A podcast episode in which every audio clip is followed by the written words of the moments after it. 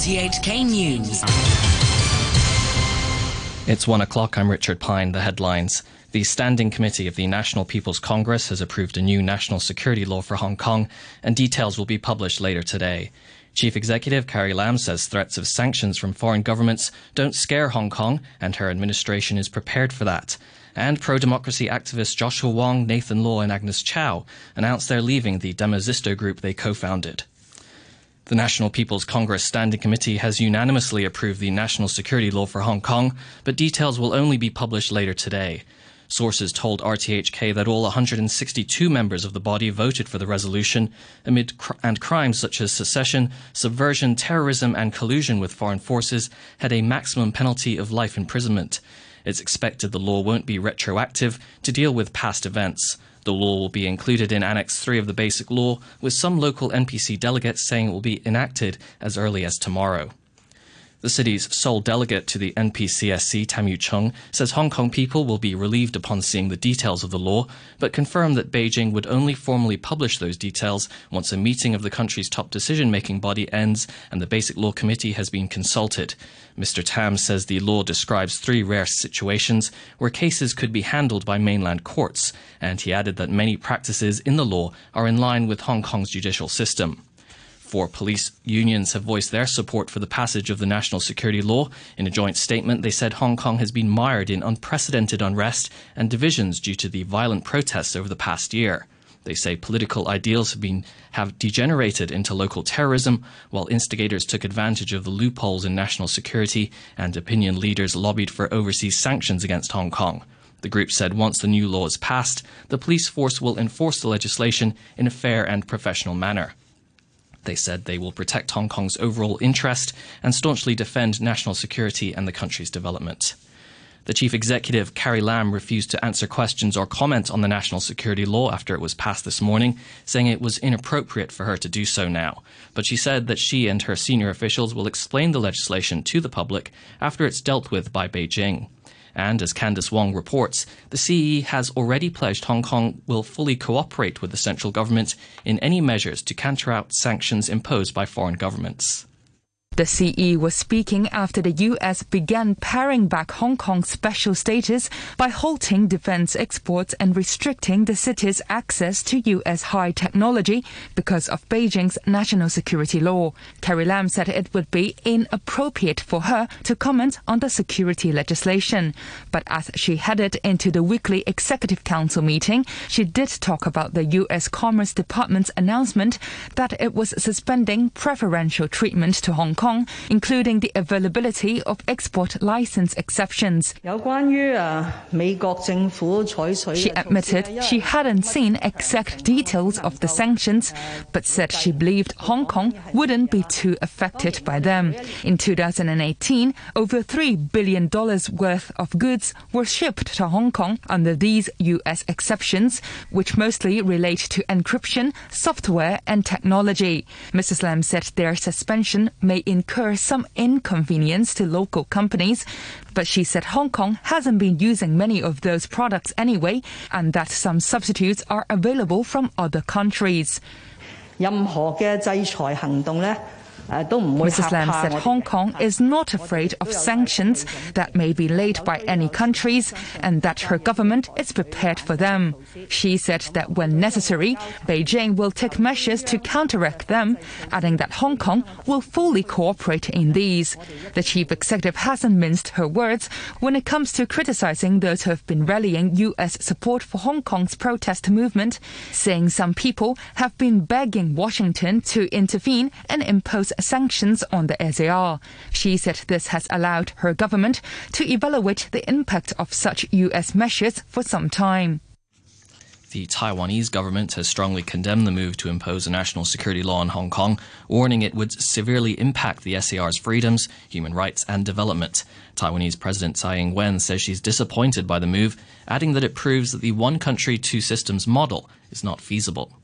Japan's top government spokesman says China's move to pass national security legislation for Hong Kong is extremely regrettable and undermines credibility in the one country, two systems formula of governance. Chief Cabinet Secretary Yoshihide Suga said Japan would continue to communicate closely with the United States and China, saying stable relations between the two global powers were vital for regional and global security. Pro democracy activists Joshua Wong, Nathan Law, and Agnes Chow have left the Demosisto group they co founded, with their announcement coming just hours after reports that Beijing had passed new national security legislation for the city. Vicky Wong reports. The Free announced their move on their social media pages. On his Facebook page, former Secretary General Joshua Wong wrote that the will of Hong Kong would not be frozen by the national security law or any evil law. He said the anti government protests had awakened many Hong Kong people, and he vowed to stay in the city until, as he put it, they silence me. The group's former chairman, Nathan Law, said he'd continue to participate in the protest movement in a personal capacity, but fellow member Agnes Chow said she would no longer join in any international advocacy works. Hong Kong National Front, a pro independence group, says it is immediately dismissing all its members in Hong Kong. But the group says its overseas branches in the United Kingdom and Taipei will take over the work of its Hong Kong office and continue to promote Hong Kong independence. The front is led by ousted localist lawmaker Sixtus Leung. An organizer of anti government rallies says the new security law will be the end of Hong Kong's political freedoms. Eric Lai, a vice convener of the Civil Human Rights Front, says it's highly possible peaceful protests will be banned. He also says he's not optimistic the group can overturn a police ban on its annual July the 1st march. An appeal board will make a decision tonight. It is highly possible that not only peaceful protests will be banned, but people who express dissent voices or dissent opinion which is not in favor of Beijing will be criminalized. And this is unacceptable in international standards or in the rule of law. The U.S. Secretary of State Mike Pompeo has called on China to immediately end the reported sterilization of Uyghur women in the western Xinjiang region. China says allegations that it's been trying to reduce the Uyghur population by coerced contraception and sterilization are baseless. The claims were made by a German researcher, Adrian Zenz. The campaign targets all women in southern Xinjiang, which is the heartland of the Uyghur minority population. And the goal for 2019 was to achieve at least 80% adoption rate for long-term effective birth prevention. China is already facing criticism for its detention of 1 million Uyghurs in re-education camps. The World Health Organization has warned that the coronavirus pandemic is far from over and the worst may be yet to come. The head of the agency, Tedros Adhanom Ghebreyesus, said despite progress in some countries, the pandemic was still accelerating and that countries will have to work harder. If the government can do its best in testing, contact tracing, isolating, quarantining cases, like what South Korea did, and if the communities, not only the government, but in addition to the government, the communities take their responsibility of doing what's expected of them, starting from hand hygiene to the rest that can be done personally, this virus can be suppressed. The British government has imposed the UK's first localised lockdown in the English city of Leicester because of a spike in coronavirus cases there. The Health Secretary, Matt Hancock, confirmed that all non essential shops in the city will close today and schools will shut on Thursday. I want everyone in Leicester to know that we've taken every one of these decisions to protect them from this terrible virus. We must control this virus. We must keep people safe.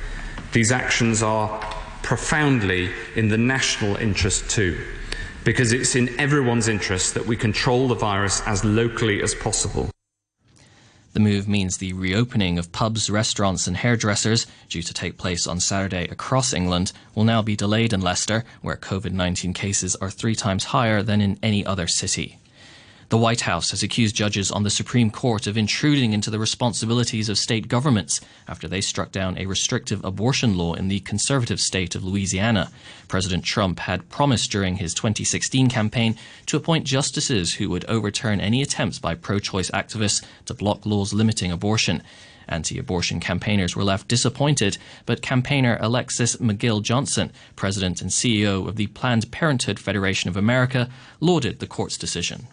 I think it's just a sigh of relief. You know, I, I had the pleasure of uh, being in the courtroom to hear the argument being being heard, how brilliantly and beautifully argued it was. It means that women in Louisiana have access to abortion. And what could have happened would have been that they would have had even less access than they do have already. And it could have had a ripple effect across the country. The New Zealand Foreign Minister says next year's annual APEC summit of Asia Pacific leaders will be virtual to avoid travel risks associated with the coronavirus. Winston Peters said it was impractical to plan to have such a large volume of high level visitors in New Zealand from late 2020, given the current global environment. More than 20,000 people were expected to visit New Zealand for the 21 Nation Summit in November 2021 and numerous lead in meetings. Official data shows China's services sector expanded at its fastest pace in seven months in June, suggesting consumer confidence is rapidly recovering. The non manufacturing purchasing managers index rose to 54.4 from 53.6 in May. Factory activity picked up pace in June, with the purchasing managers index coming in at 50.9 points. A spokesman from the National Bureau of Statistics warned there were still uncertainties ahead, with the import and export in indices below the 50 mark, which separates contraction from expansion. To currencies, the US dollar is trading at 107.75 yen, the euro is standing at 1 US dollar and 12 cents, the pound is worth 9 Hong Kong dollars and 53 cents. To stocks a short time ago, the Hang Seng Index was at 24,514, 213 points up on the previous close. Turnover stands at 59 million billion dollars. Now to sport, here's Atom Chung. Let's start in the English Premier League where Burnley have taken a step closer to playing in Europe next season. Free kick for Burnley, nil-nil. Westwood takes it. Mee with the header is in. It's beaten Guaita in off the post. Ben Mee, on his 300th league appearance for Burnley with a diving header, has broken the deadlock at Selhurst Park. It's Palace nil, Burnley one. That's captain Ben Mee scoring a 1-0 win for Burnley away to Crystal Palace. It moves them up to 8th in the table and keeps alive their hopes of playing in the Europa League next season.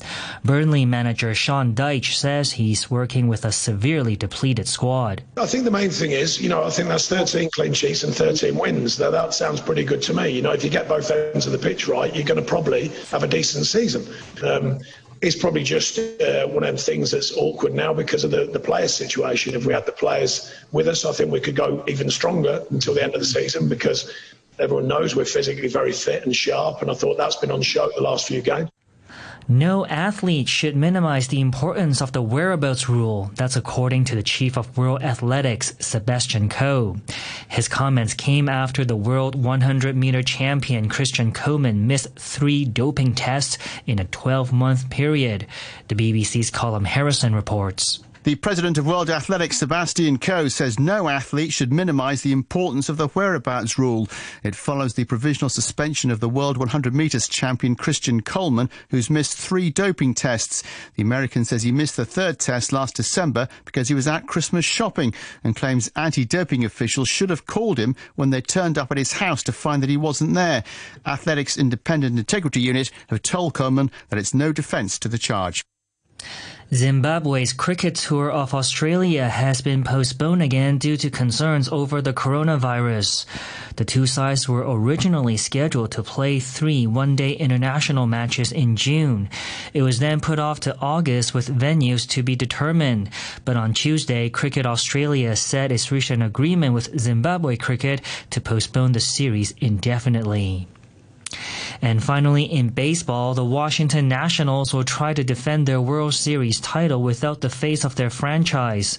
Ryan Zimmerman has opted not to play the shortened season delayed by coronavirus. The 35 year old infielder said last week he was undecided, but ultimately said he will not play because of concerns that he might affect his family's health. Zimmerman has been with the Nationals since they drafted him in 2005 when the franchise moved from Montreal to Washington. Major League Baseball is trying to start a 60 game season in late July. And that's your look at sports. To end the news, the top stories once again. The Standing Committee of the National People's Congress has approved a new national security law for Hong Kong, and details will be published later today. Chief Executive Carrie Lam says threats of sanctions from foreign governments don't scare Hong Kong, and her administration is prepared for that. And pro democracy activists Joshua Wong, Nathan Law, and Agnes Chow announced they're leaving the Demosisto group they co founded. The news from RTHK.